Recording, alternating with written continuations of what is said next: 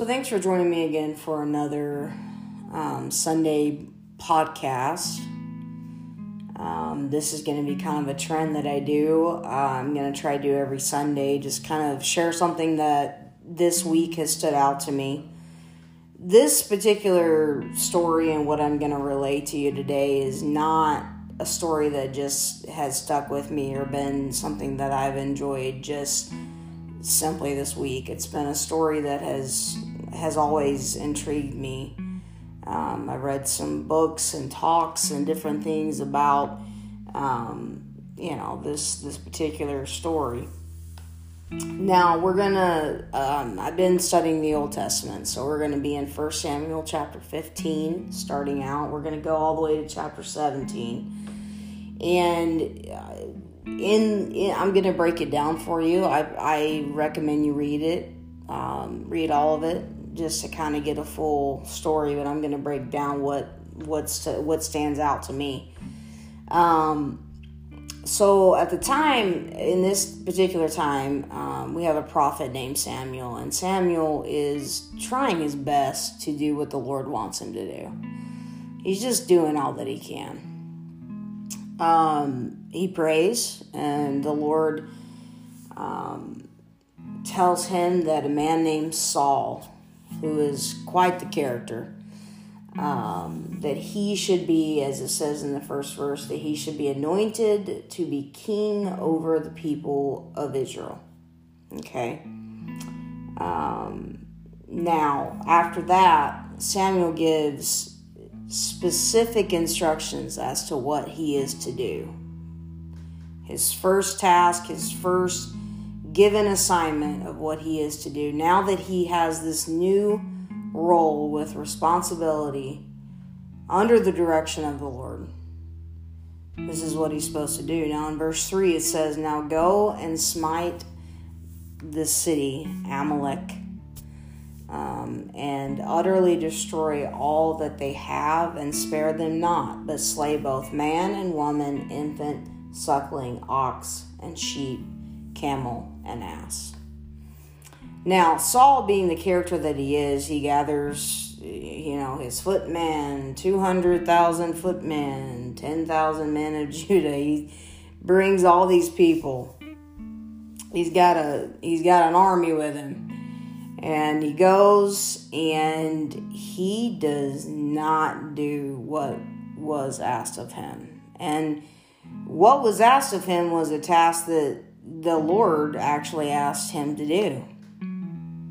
It's important to note that oftentimes, you know, whether, you know, it be your preacher, in our particular, in my religious beliefs, you know, our bishop or um, whoever it is is asking us to give a task uh, or gives excuse me gives us a task is asking us to do something that comes from the direction of the lord and it's important that we do specifically what what that that task is in with precision now saul does not do this saul does not do exactly what he's told to do Saul comes back though and is just filled with pride. He feels he has accomplished everything. Um, in verse, uh, let's see here, verse 13, it says, And Samuel came to Saul, and Saul said unto him, Blessed be thou of the Lord. I have performed the commandment of the Lord and Samuel in in old old scriptural terms, I'm gonna basically give it to you in in 2021 terms is like, mm, what? Why are you trying to lie to me right now? Like, no, no, you didn't. You didn't do it. You didn't do what you were asked to do. Um, Saul goes on and he he makes every excuse known to mankind, which all of us do. We all do this. We make excuses. We can make excuses for everything and anything under the sun. Basically, Samuel, the prophet at the time, lets him know that, look, no, you haven't. And even though it pains me to tell you this, you are no longer going to to have this calling, to have this assignment, to have the opportunity to be led, guided, and directed by the Lord. Saul doesn't take this very well. He begs, he again continues to give excuse after excuse, and it just doesn't really matter. So we go into chapter 16, um, and this is where we, we run into David. And uh, I've always been a fan of David. I'm always a fan, first of all, of an underdog.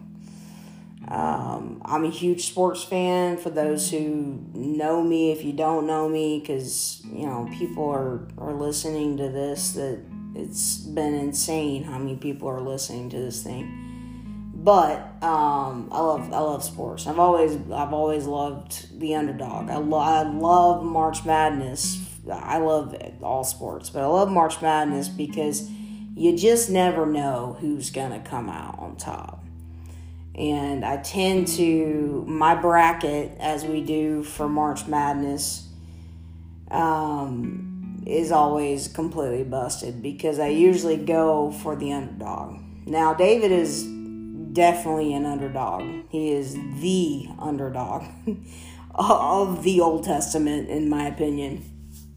Um, but the Lord is is now trying to lead Samuel to figure out, hey, look, um, you kind of need to get over this situation. Samuel felt really bad. He felt bad that that he had, you know, made this assignment.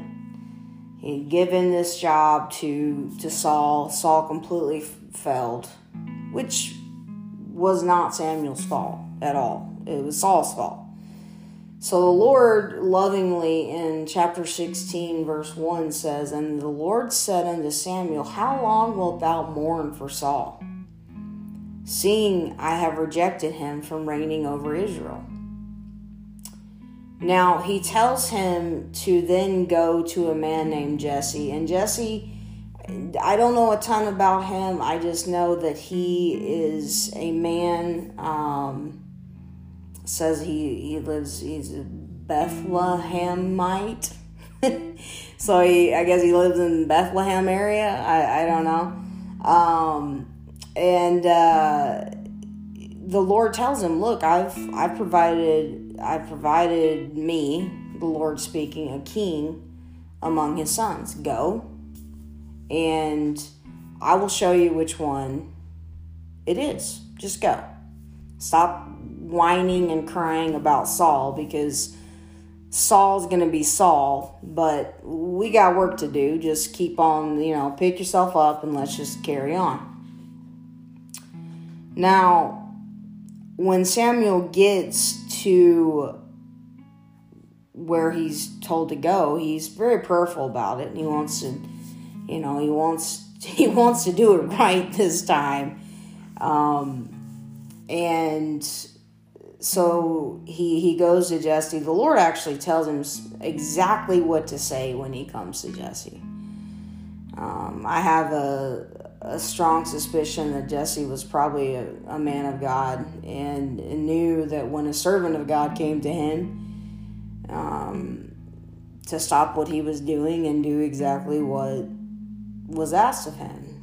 I believe that we know as we as we get to know people more as we I always make the saying the real know the real. Um, and and that can be taken in a lot of ways but um, I believe he knew when when Samuel came that that he was a prophet of God. Now Samuel tells Samuel tells Jesse to bring out his sons. All right. Now he's got eight sons. Okay he brings out seven of them. You know, okay, it's kind of, it almost reminds me of like an episode of like the Bachelorette, or like you know you bring out seven people and none of them are the right one, and that's literally what happens. Literally, Samuel is more like me than I'd sometimes like to admit, but um, he basically was very blunt and said, Nope, these are not the ones. This is not the one. I am not here for these seven. He said, Is this all your sons? Jesse says, No, I have one more. I have a younger son. And that son is David. Now, um, the Lord had already given Samuel some, I guess, um, had given him some instructions, some counsel on what to look for. Because I, I think that a lot of times in life we look at people and and we just see the what they look like, how they dress, how they, you know, every little thing, and we look past um, because we're not perfect. We're human, and we look past the good in them. And so, in in First Samuel chapter sixteen, verse seven, this is a really powerful um, scripture that that I love, and it says. But the Lord said unto Samuel, Look not on his countenance, or on the height, or of his stature, because I have refused him. For the Lord seeth not as man seeth. For man looketh on the outward appearance, but the Lord looketh on the heart. That's a pretty powerful scripture. It's a pretty humbling scripture because how many times do we walk in to any given situation? I don't care if you're at Walmart, I don't care if you're driving down the road, you, you see somebody, you look at them, and you think, you know you, you you say this person is this that person looks like a drug addict. That person's got a bunch of tattoos. That person has i mean how many times did we do that? But the lord looketh on the heart. So that was counsel the lord gave which is i think not i mean the scriptures are for us to read ourselves as well but uh, but it's counsel that not only did he give to him but i feel that he is giving to us and and particularly in today's society. Um, so again, Samuel said, Samuel's pretty bold. He basically says, uh, Look, uh, I'm not sitting down till you bring this other boy because the other seven, they're not going to work. Okay? Um, so, where's David? Well, David is in the field tending the sheep. That's what he does. He is a lowly servant, and I think there's a lot of symbolism there as far as him watching over the sheep. I mean, the Lord uses in the scriptures a lot sheep and and you know um, in many different ways. So I feel that that's probably symbolic there as well. So I'd like you to think a little deeper on that, but I won't.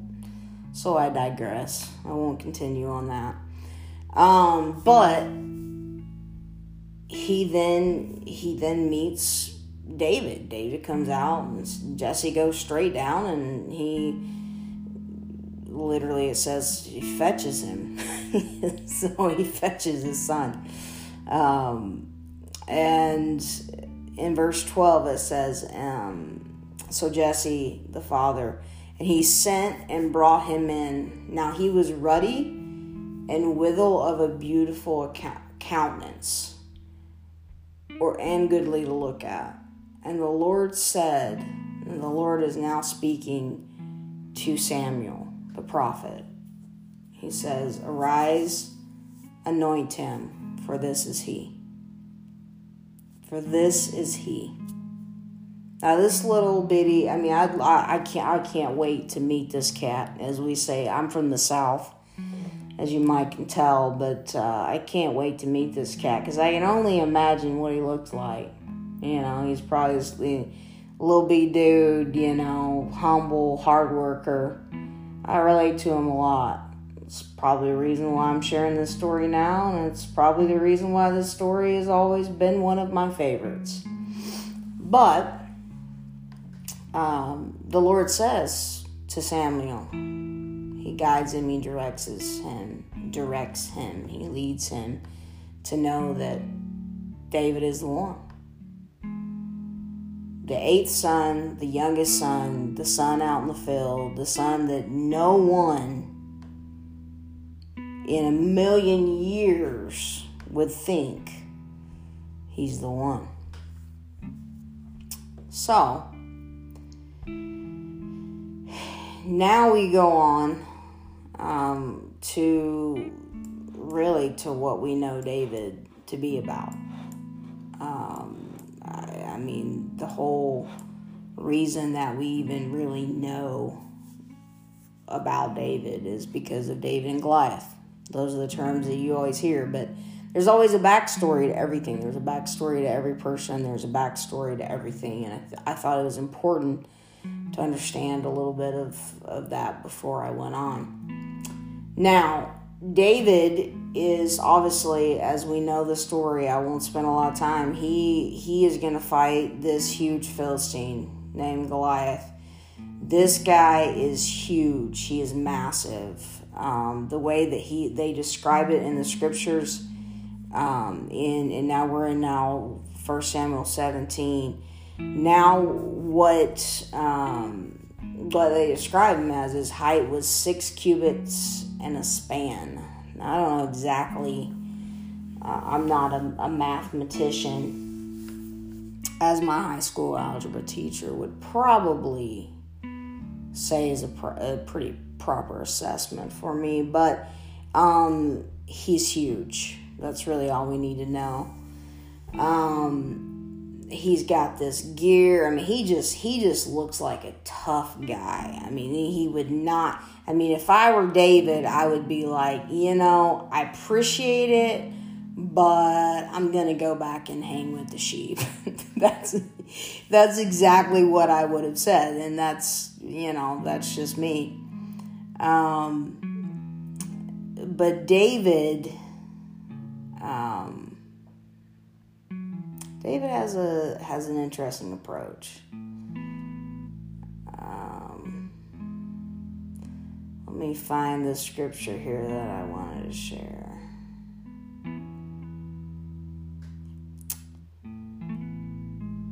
David says,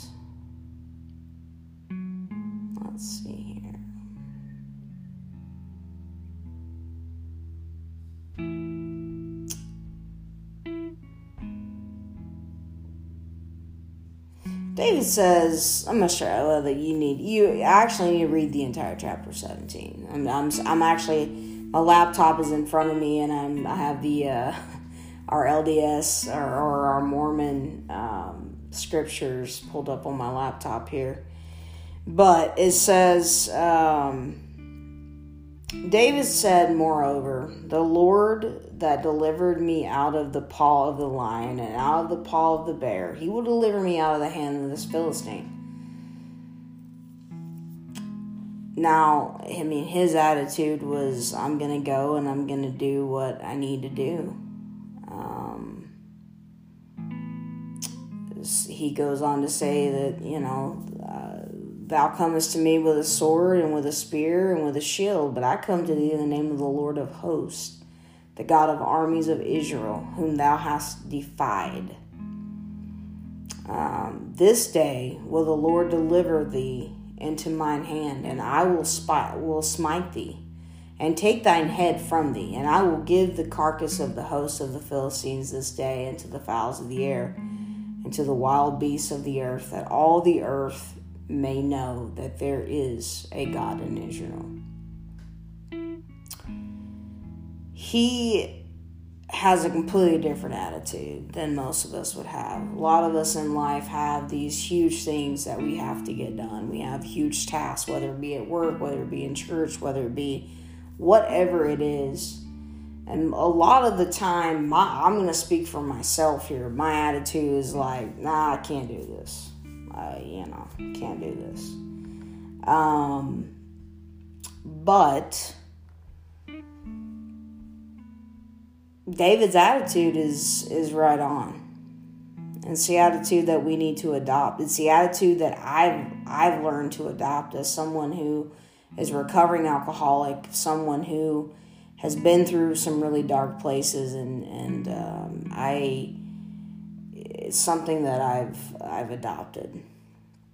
Now we know we know what happens here. We know what happens with David and Goliath. It's the story of the century. It's the story of you know, there's so many stories in the scriptures, but it is a story that is powerful.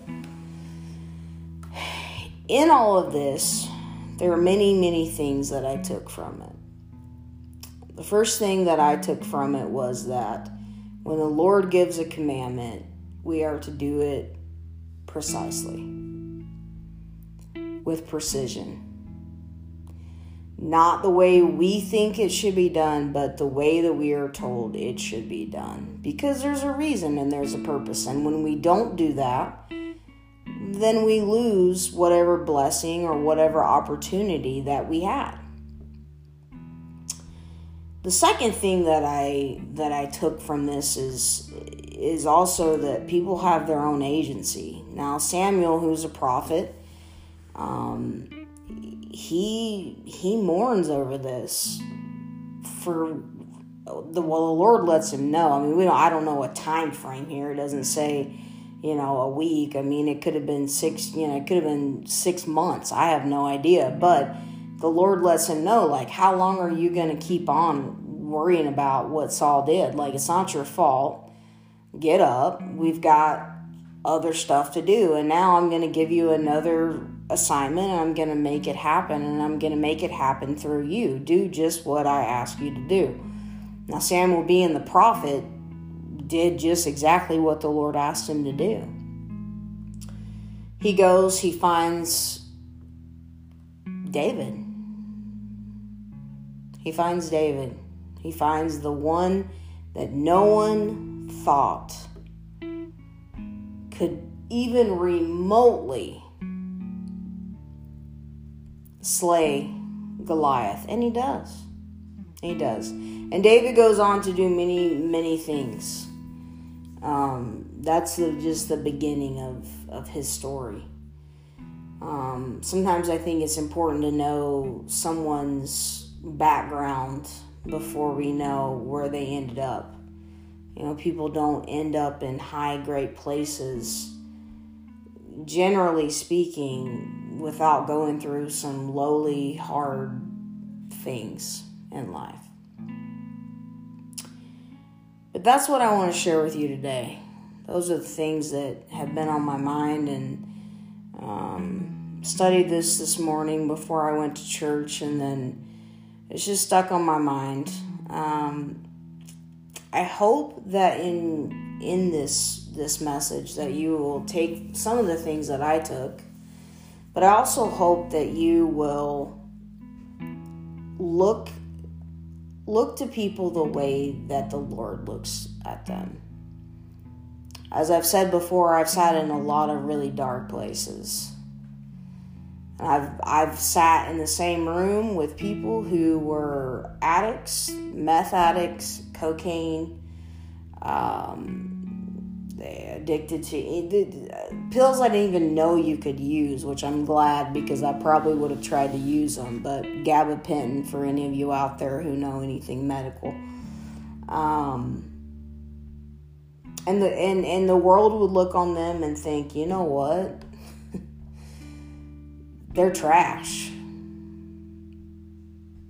But that's not how the Lord sees it.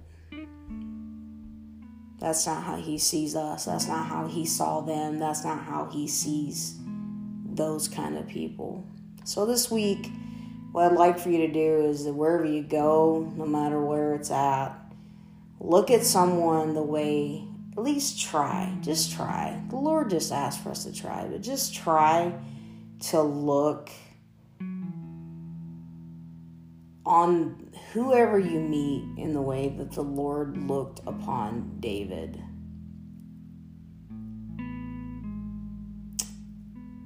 And I believe that as we do that,